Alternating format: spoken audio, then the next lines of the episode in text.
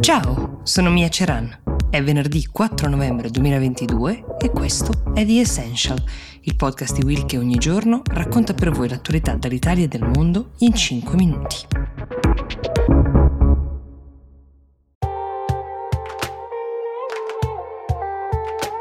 Ciao, sono Silvia Boccardi. È uscito Globally Focus India, il podcast di Will e Ispi in cui con Francesco Rocchetti raccontiamo le grandi elezioni del 2024. Puoi ascoltarlo ora su tutte le piattaforme audio gratuite cercando Globally Focus India.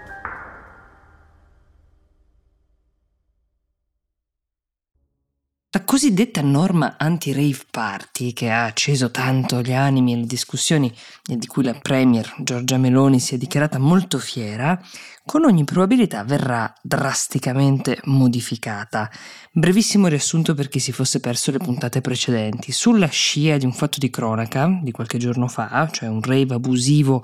eh, in un capannone pericolante occupato dalle parti di Modena,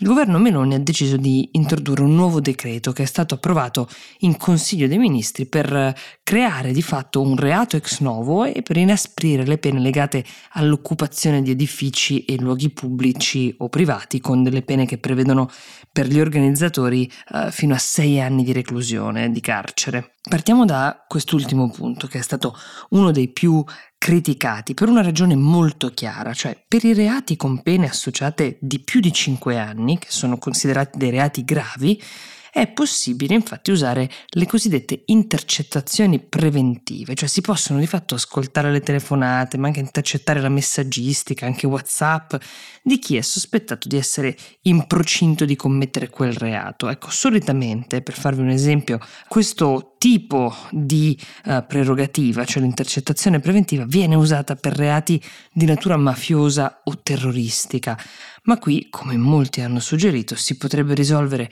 banalmente il problema abbassando la pena a un massimo di 4 anni, visto che intercettare preventivamente chi potrebbe essere in procinto di organizzare un rave per quanto pericoloso, francamente non è comparabile a reati di stampo mafioso o terroristico. Resta però da chiarire un punto piuttosto controverso, cioè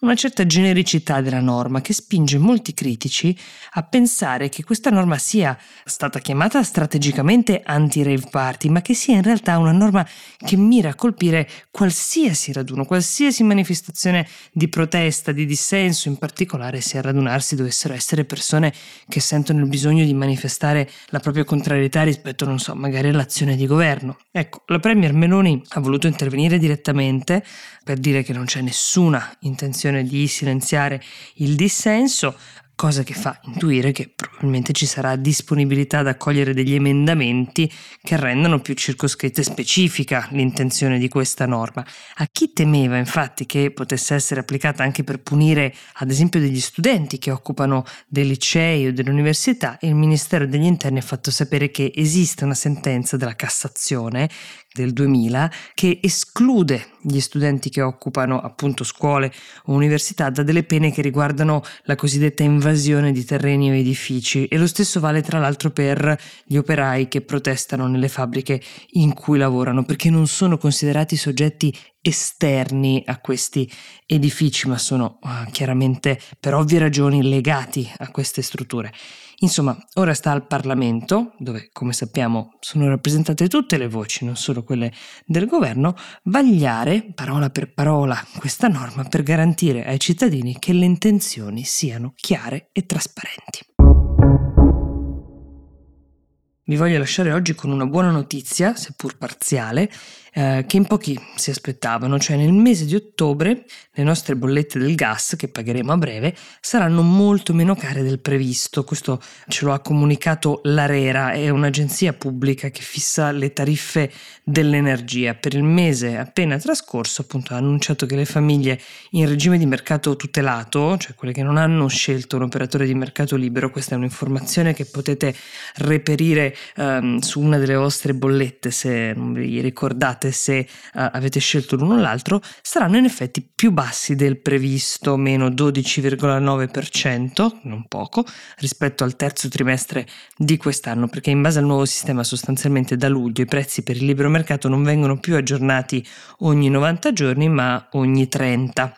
La diminuzione in bolletta è dovuta anche a delle misure che sono contenute in un decreto che si chiama il decreto aiuti bis, che ha ridotto l'IVA sul gas al 5% ed ha azzerato gli oneri generali di sistema, una mossa studiata dal governo Draghi appunto per aiutare le famiglie. È un calo che, mm, se anche sensibile, è molto inferiore al forte aumento dei costi in bolletta che gli italiani hanno dovuto affrontare, cioè circa il 67% in più rispetto allo scorso anno. Ora, ahimè, le dolenti note, per questo vi dicevo una buona notizia ma parziale, perché i prezzi sono previsti in risalita. Questo perché eh, nei mesi freddi ovviamente c'è maggior domanda e il mercato si regola con un aumento che è previsto intorno al 20-25% e che vedremo tra dicembre e gennaio. Se durante l'estate gli aumenti hanno avuto diciamo un modesto impatto per le famiglie, nei prossimi mesi invece le cose potrebbero andare molto diversamente, appunto per questo naturale aumento dei consumi. Insomma, è andata meglio del previsto, ma conviene comunque restare attenti